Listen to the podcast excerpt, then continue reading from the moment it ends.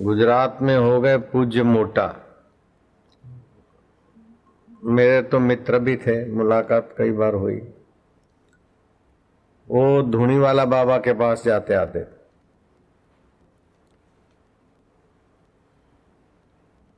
गांधी जी से भी उनका संपर्क था।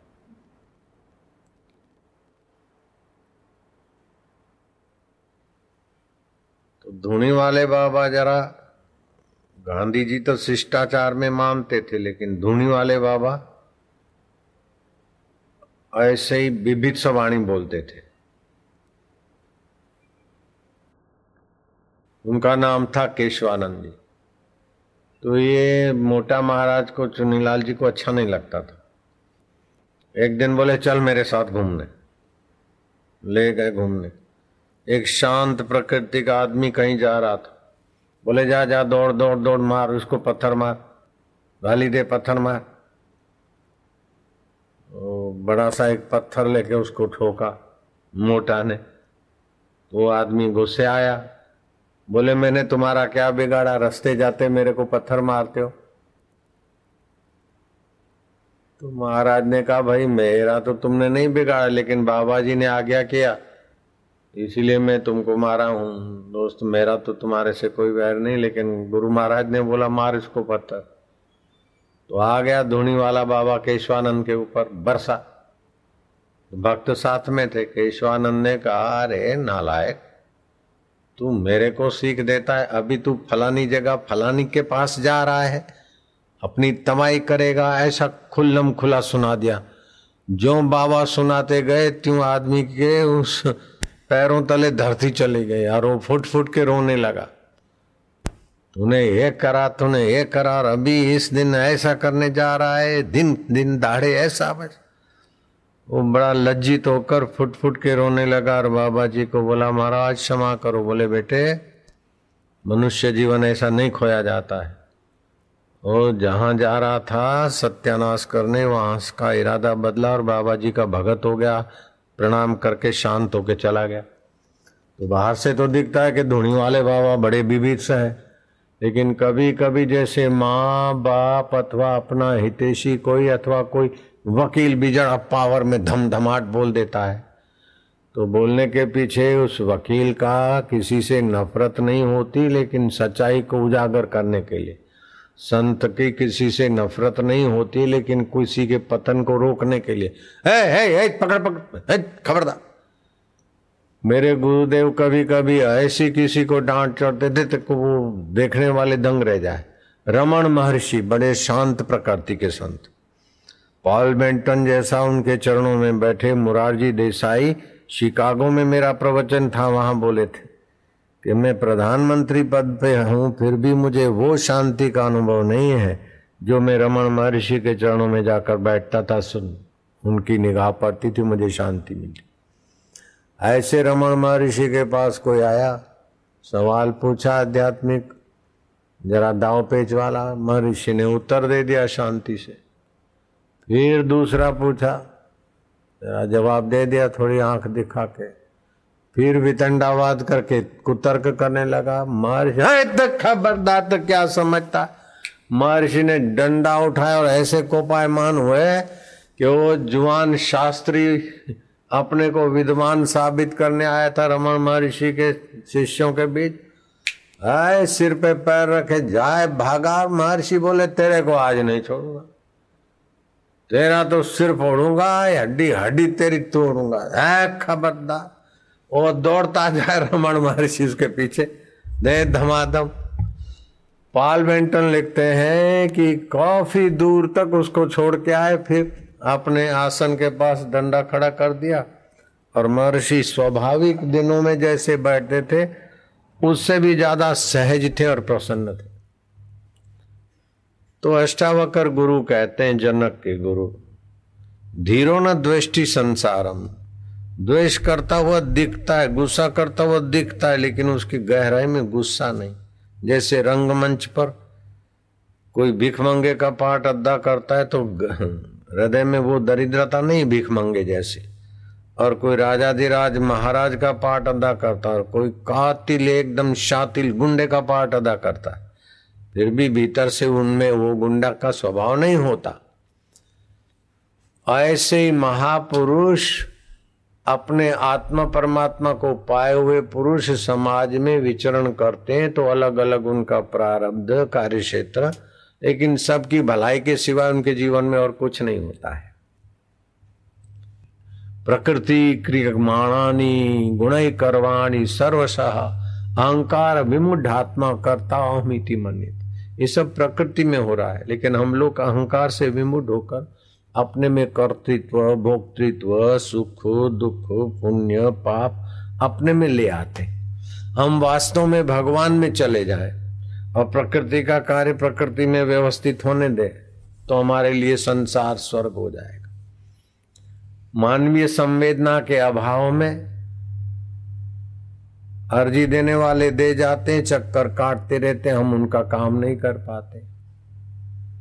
अगर मानवीय संवेदना नहीं है, सहानुभूति नहीं है तो डॉक्टर मरीज़ को नोचेगा, ऑफिसर पब्लिक को चक्कर खिलाएगा। मेरे हृदय में अगर मानवीय संवेदना नहीं है तो मैं बोलूँगा, आज मंगल का वार है। ये तेल चढ़ाओ, ये करो ये करो, तुम्हारा बेड़ा पार है, मेरे को ये दो। लेकिन अगर सहानुभूति का सदगुण है तो आपके हृदय में सदगुण के कारण वो सत्यस्वरूप ईश्वर की जो शांति, ईश्वर की धारा से जो जुड़ने का अवसर आता है तो आपके शरीर में नित्य नवीन रस बनता है। अगर हम निंदा करें ईर्षा करें, शोषण करें, द्वेष करें तो हमारे शरीर में विजातीय द्रव्य पैदा होते पर निंदासम अघन गरेशा, रामायण में लिखा है। जो निंदा ईर्षा करते उनके शरीर में न्यूरोपेप्टाइड्स ऑक्सीडेंट नाम का द्रव्य बनता है, जिससे कई बीमारियाँ लगती है। और दूसरा, एल डी एल बनता है। तो निंदा करने से, सुनने से, जलसी से, वो बीमारियों को बनाने वाले द्रव्य बनते तो अगर हम भगवान से जुड़ते हैं तो भगवत सत्ता, जैसे हम काम से जुड़ते तो काम ही हो जाते, क्रोध से जुड़ते तो क्रोध ही हो जाते, चिंता से जुड़ते तो चिंतित हो जाते। लेकिन वास्तविक में हमारा जुड़ान ईश्वर के साथ था, है और रहेगा। क्रोध आया, हमें क्रोधी बनाकर चला गया। लोभ आया, हमें थोड़ा गलत रास्ते से भटका के चला गया। लेकिन हमारा चैतन्य प्रभु तो हमारे साथ है, लेकिन उस प्रभु का हमारे पास ज्ञान नहीं है, उसके लिए प्रीति नहीं है, उसके लिए विश्रांति नहीं है। इसीलिए एक से एक ये आते हैं और बाद में हम थक कर पड़ जाते। तो कितने भी थके और कितने भी विकार हमको लताड़ते जाते हैं, फिर भी हमारा ईश्वर के साथ का संबंध टूट नहीं सकता। मनुष्य मात्र में ईश्वरीय सत्ता है, वो भले अभी बिछड़ा हुआ है, अनजाने में उलझ रहा है, लेकिन वास्तविक में सभी मनुष्यों की चैतन्य परमात्मा सत्ता शुद्ध है, शाश्वत है। विकार मर जाते हैं, दुख मर जाते, सुख मर जाते, शरीर मर जाते, फिर भी कोई ऐसी सत्ता है जो मरने के बाद भी रहती है। व्यास भगवान ने उस परम सत्ता को पाकर हँसते, खेलते निरोग जीवन, प्राकृतिक नियमों का पालन करके अथवा औषध और मंत्र के बल से आप निरोग जीवन के धनी बन जाओ। तो उन्होंने चार प्रकार के रोग बताए। एक तो ये शारीरिक रोग बुखार पैरालाइज ये दम्मा टीबी ये आदि। दूसरे मानसिक रोग बताए। कभी काम आया कभी डिप्रेशन आया कभी क्रोध आया कभी लोभ आया कभी चिंता आई कभी भय आया। तीसरे हैं आग, आगंतुक रोग। अकाल पड़ गया, एक्सीडेंट हो गया, किसी के गलती से कुछ हो गया खान पान की गलती। और चौथे होते हैं स्वाभाविक रोग, जैसे बुढ़ापा की कमज़ोरी, बुढ़ापा आया तो वायु प्रकोप, मौत आई, ये स्वाभाविक। तो ये स्वाभाविक रोग प्रकृति में होते, बुढ़ापा आदि। और काम क्रोध आदि रोग मन में होते हैं। बुखार आदि रोग तन में होते हैं। इन सब के बदलने के बाद भी जो नहीं बदलता, उस परमात्मा के नाम का सुमरण, जैसे मोटा को फिट आती थी। तुझे मोटा का नाम तो सुना होगा, नड़ियादमन का आश्रम और सीढ़ी पर से गिर पड़ते थे लोहू लोहान। कई उपाय इलाज किया, लेकिन रोग ठीक नहीं हुए। तो एक दिन ठान लिया कि इस रोग की विदाई तो शरीर के साथ होगी। अब चलते चलते फिट आता है, गिर जाते हैं। कोई उपाय नहीं देखा तो नर्मदा जी में गए। नर्मदा माँ को प्रणाम करके अपना शरीर समर्पित किया। तो नर्मदा जब बारिश के दिनों में, और वैसे भी नर्मदा का पानी तो अभी डैम बनी, पहले तो बहुत चलता था। तो नर्मदा में डूब मरने के लिए, आत्महत्या करने के लिए कूद पड़े। ऐसा कुछ नर्मदा जी की लीला कहो, भगवान की लीला कहो। पानी में उछाले आए और किनारे लगा दिया। किनारे लगते ही एक साधु आ गए। उन्होंने उठा लिया। अपने आश्रम में ले गए। मातृवत प्रेम मिला और साधु ने कहा कि क्यों आत्महत्या कर रहे थे? बाबा, आपको कैसे पता चला कि कैसे क्यों नहीं पता चलेगा?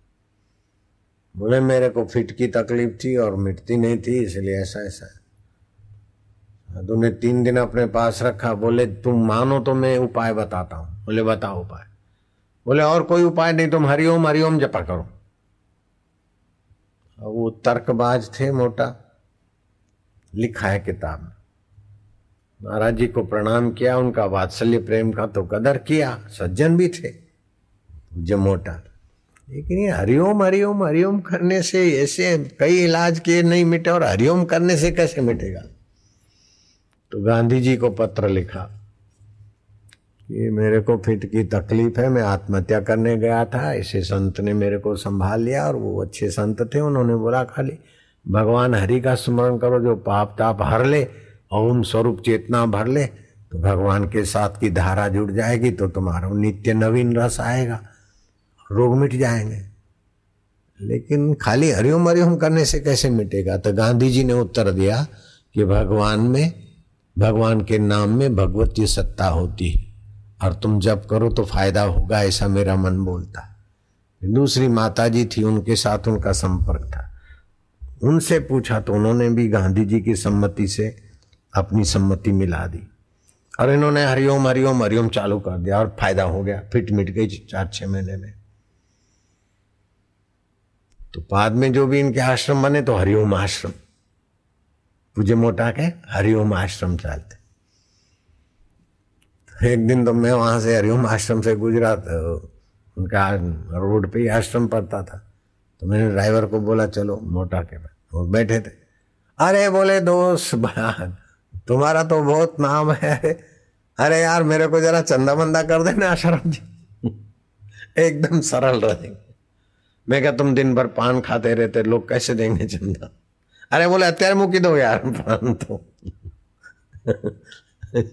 ऐसे पकड़ भी तो, तो संत पुरुषों के जीवन हिलचाल व्यवहार बाहर से भिन्न भिन्न होता है लेकिन हृदय से हृदयश्वर की प्रीति भक्ति और आनंद से इतने सराबोर होते हैं कि उनके लिए ये अपना व्यक्तिगत स्वार्थ तो कोई माना ही नहीं रखता। 1930 से 32 के बीच आंदोलनकारियों के साथ पूज्य मोटा जुड़ गए। और जेल में भर्ती होना पड़ा। तो साबरमती जेल में भीड़ बढ़े तो खेड़ा में डालो और खेड़ा का भर जाए जेल? तो बड़ौदा की जेल में। तीन जेलों में धकेलते जब कैदियों को बड़े दरवाजे के बीच से एक छोटी खिड़की जैसा दरवाज़ा, वहाँ से पसार करते धड़ाक से डंडा ऐसा मारे कि बां पुकार जाए कैदी।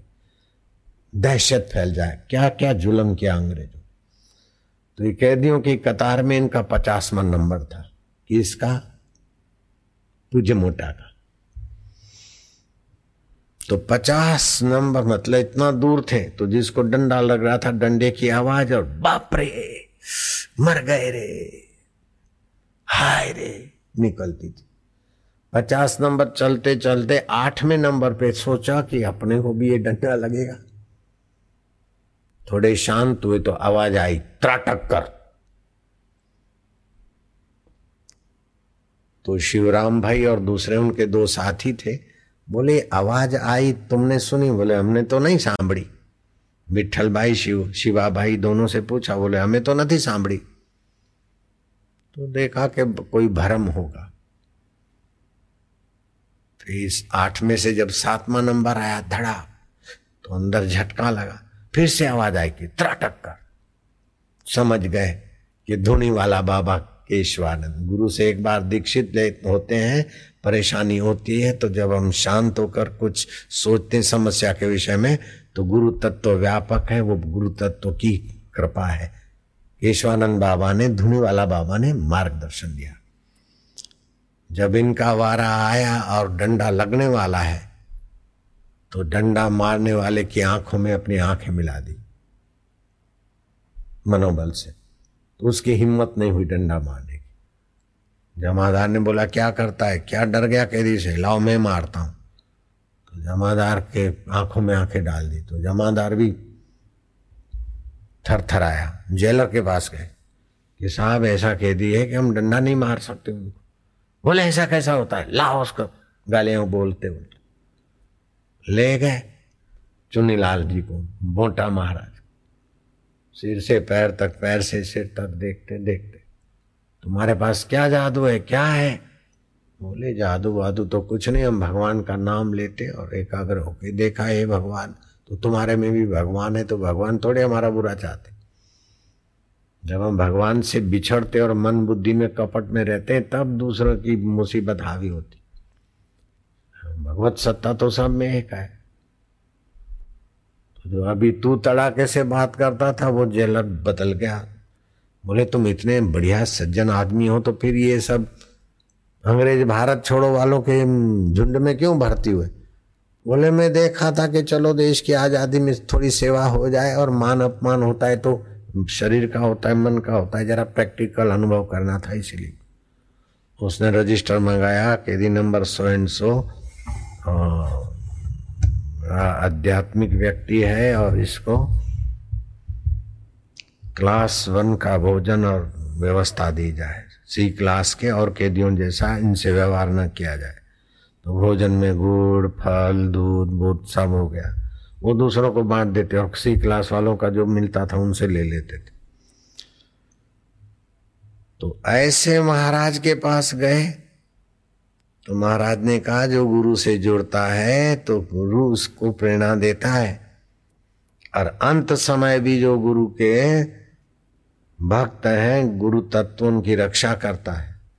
तो फिर मोटा महाराज को वहाँ के ये बाप जी अपना प्रभाव दिखाने के लिए बोल रहे ऐसा होते ही धुनी वाले बाबा ने कहा कि पास में जो गाँव है ना, उधर एक आदमी कहरा रहा है। जाओ उधर उससे जरा मिलो और वो क्या होता है देख के आओ। गए। गाँव में पता लगा दिया कौन है, कह रहा है, मृत्यु शया पे पड़ा है। वो जाके खड़ा हुआ तो आदमी बोल रहा है कि मैंने तो ऐसा किया ऐसा किया, कोई सत्कर्म नहीं किया। हाय मेरा, क्या होगा? अपने को कोसता जा रहा है और बिल्कुल रिबा रहा है। ऐसे रिबाते रिबाते और जैसे आदमी अर्ध पागल अवस्था में बोलता है कि हमारू कोई નથી આમ તેમ ऐसे करते करते याद आया कि बाबा કોઈ નથી ખરું પણ મેં મેં તો તમને સંત માનીને પ્રણામ કર્યા છે હવે આ અણીની વેળાએ તમે મારી સાથે નહીં આવો तुम मेरे साथ नहीं आओगे मेरी रक्षा नहीं करोगे वो धुनी वाले बाबा ए बाबा बाबा बाबा बोलते बोलते उसके आवाज में बदलाहट आ जो आक्रांत था, पीड़ा थी, वो हट गई। और धीरे धीरे प्रेम और सांत्वना है। ऐसे करते बाबा, मैं आपका हूँ बड़ी कृपा हो रही। मानो बाबा का हाथ उनके सिर पर घूम रहा है। ओम बाबा, शांति। सब माफ़ हो गया। बाबा, मेरी दुर्गति तो नहीं होगी ना। आपकी कृपा हो गई। अब मैं तो बाबा का हूँ, प्रभु का हूँ। ऐसे करते करते वो आदमी शांत होकर मरा। और पूज्य मोटा आए धोनी वाला बाबा तो अपने आश्रम में। बोले, क्या देखा तुमने? बोले, ऐसे वो अशांत था, दुखी था और आप संत पुरुष का चिंतन करते, उसकी चिंतन की धारा बदल गई। और आपका चिंतन क्या तो आप तो आत्मा परमात्मा से जुड़े हैं तो आपकी सत्ता, मानो उसके सिर को सहला रही है और उसकी मौत सुधर गई। बोले, मैं बोलता था, तेरे मन में शंका हुई, इसीलिए भेजा तेरे साधु ते होवे न कारज हानि। तो अपने अंदर ईश्वर की सत्ता है, ईश्वर का माधुर्य है और ईश्वर का चिंतन करेंगे नहीं। भजन ते माम दृढ़ व्रता दृढ़ता से ईश्वर का भजन और ईश्वर का होना हमारे साथ है। मरने के बाद हम ईश्वर के पास जाएँगे तो वर्तमान ईश्वर का हम अनादर करते हैं। भूतकाल में हमने दुख देखे हैं तो वर्तमान काल में चैतन्य की शांति का हम अनादर करते हैं। हमारू कोई न थी ऐसा करके हम भगवान के साथ का नाता काटते हैं। बाहर का कोई भी नहीं हो, फिर भी भगवान तो हमारे थे, हैं और रहेंगे। और गुरु से दीक्षा लिए तो गुरु कर भले शरीर से दूर है, फिर भी गुरु की सत्ता से जुड़े भगवत सत्ता से जुड़े मंत्र दीक्षा से जुड़े हैं तो कभी अपने को अनाथ, असहाय, तुच्छ, दीनहीन मानकर निराश नहीं होना चाहिए। मैं कई बार ये बात कह चुका हूँ कि जन्मजात अंधा बालक, पाँच साल की उम्र में पिता मर गए, अकाल पड़ा माता उस बच्चे को, अंधे को जंगल में छोड़कर भाई मैं नहीं पाल सकती। कैसे भी अपना शरीर घसीट के चले गए। अंधा बालक सोचता है कि भगवान ही मेरे हैं। ऐसा करके शांत हो जाता है। आप प्रार्थना करते करते शांत हो जाओ नौ बार, आपकी प्रार्थना फल जाएगी। बड़ा बंधन कपाता जैसे। और कितना बड़ा भारी भविष्य में बंधन होने वाला था तो अभी थोड़े बंधन, साके, सारे बंधन कट रहे हैं। तो कभी कभी बड़े बड़े हरिश्चंद्र राजा जैसों को भी तकलीफ़ आती है।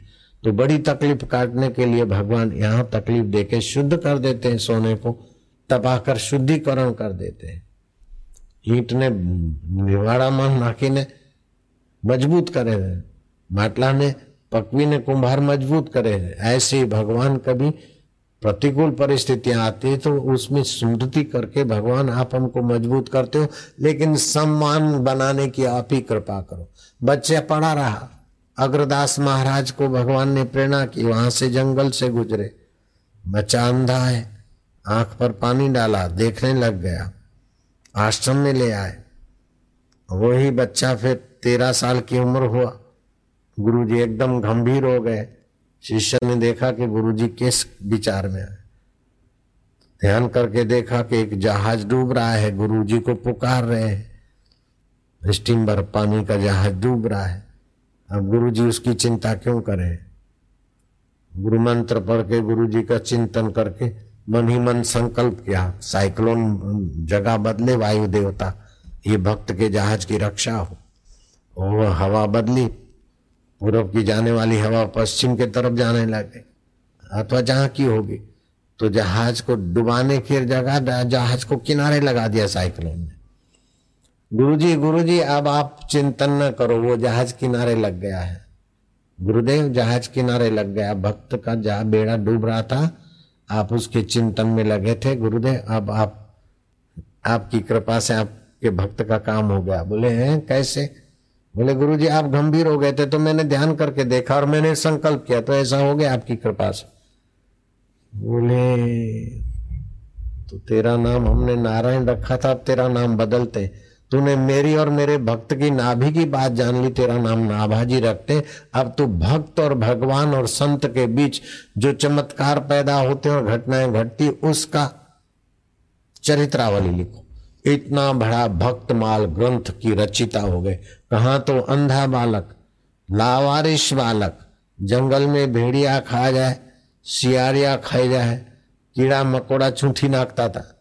फिर भी भगवान को प्रार्थना करके शांत हो तो अग्रदास महाराज आए नाभाजी महाराज बन गए वो अनाथ बालक और नाभाजी का शिष्य पयहारी बाबा पृथ्वी राज चौहान के गुरु बने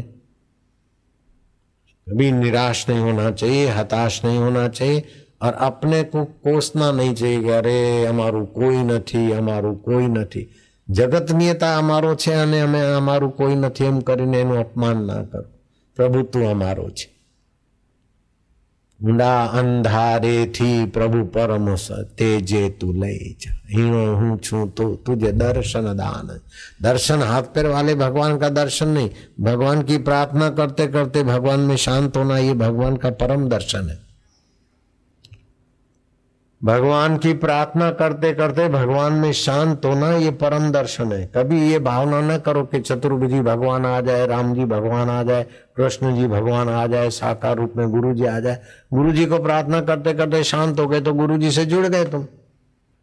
आप इतना तो समझो कि सिम कार्ड डालते हैं और मोबाइल में नंबर लगाते, फिर थोड़ा शांत तो होना पड़ता है ना। Pip pip pip.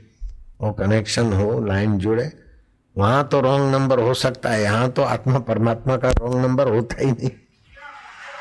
वहाँ तो सिम कार्ड एक्सपायर्ड हो जाता, लेकिन गुरु दीक्षा का कार्ड कभी एक्सपायर्ड नहीं होता, और उसके सिम कार्ड की तो सीमा सेटेलाइट तक है, और इसकी तो ब्रह्मांड व्यापी नहीं सीमा है, फिर काय को डरते?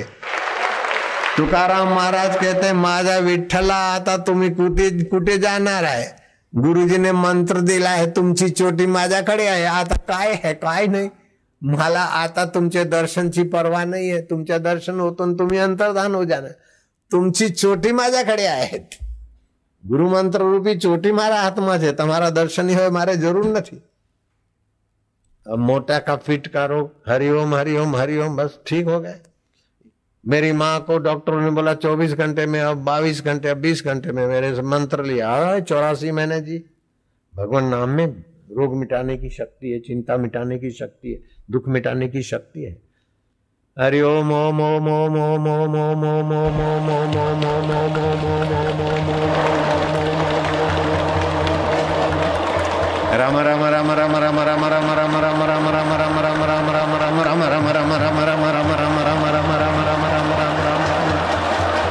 राम राम राम राम राम राम राम राम राम राम राम राम राम शिव शिव शिव शिव शिव शिव शिव शाम्भो भोलेनाथ हा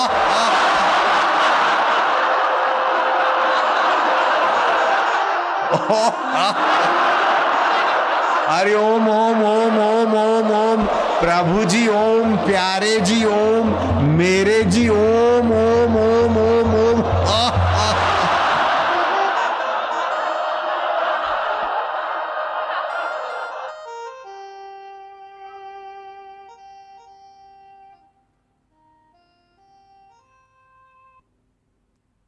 मुझे कहना पड़ता कि सत्संग से और साधु पुरुष के दर्शन से कितना लाभ यहाँ होता है और परलोक में कितना होता है, उसका मैं वर्णन नहीं कर सकता हूँ। एक घड़ी, आधी घड़ी, आधी में पुण्याध तुलसी संगत साधकी हरे कोटि अपराध। रावण की इतनी तपस्या, इतनी बुद्धिमता और इतनी सोने की लंका थी। शबरी के पास इसमें का कुछ नहीं था।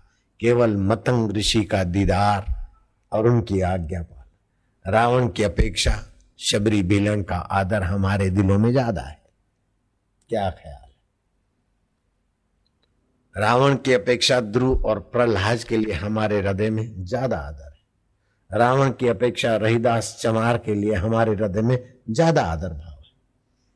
हरि को जपे सो हरि का होए जात पात ना पूछे कोई। तो आप तो भगवत आश्रय लो। भगवत प्रीति, भगवत ज्ञान, भगवत आश्रय लेकर फिर पुरुषार्थ करो। यत्र योगेश्वर कृष्ण, यत्र पार्थ धनुर्धर, तत्र श्री विजय भूति ध्रुआ नीति में मती गीता कहती। जीव अपना पुरुषार्थ करे, लेकिन कपट का आश्रय, द्वेष का आश्रय, निंदा का आश्रय न ले, भगवत आश्रय ले। भगवत प्रसन्नता हो ऐसा पुरुषार्थ करे।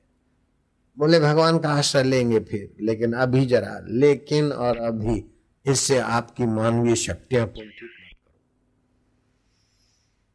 उद्यम, साहस, धैर्य, बुद्धि, शक्ति, पराक्रम, षडेते यत्र वर्तनते, तत्र देव सहाय कदम कदम पे भगवान सहायता करते बोले हमारे तो आटला वर्षो थे गया आटलू थे गया, भगवान जी वो तो कोक छे नहीं अरे भाई, तुम अपने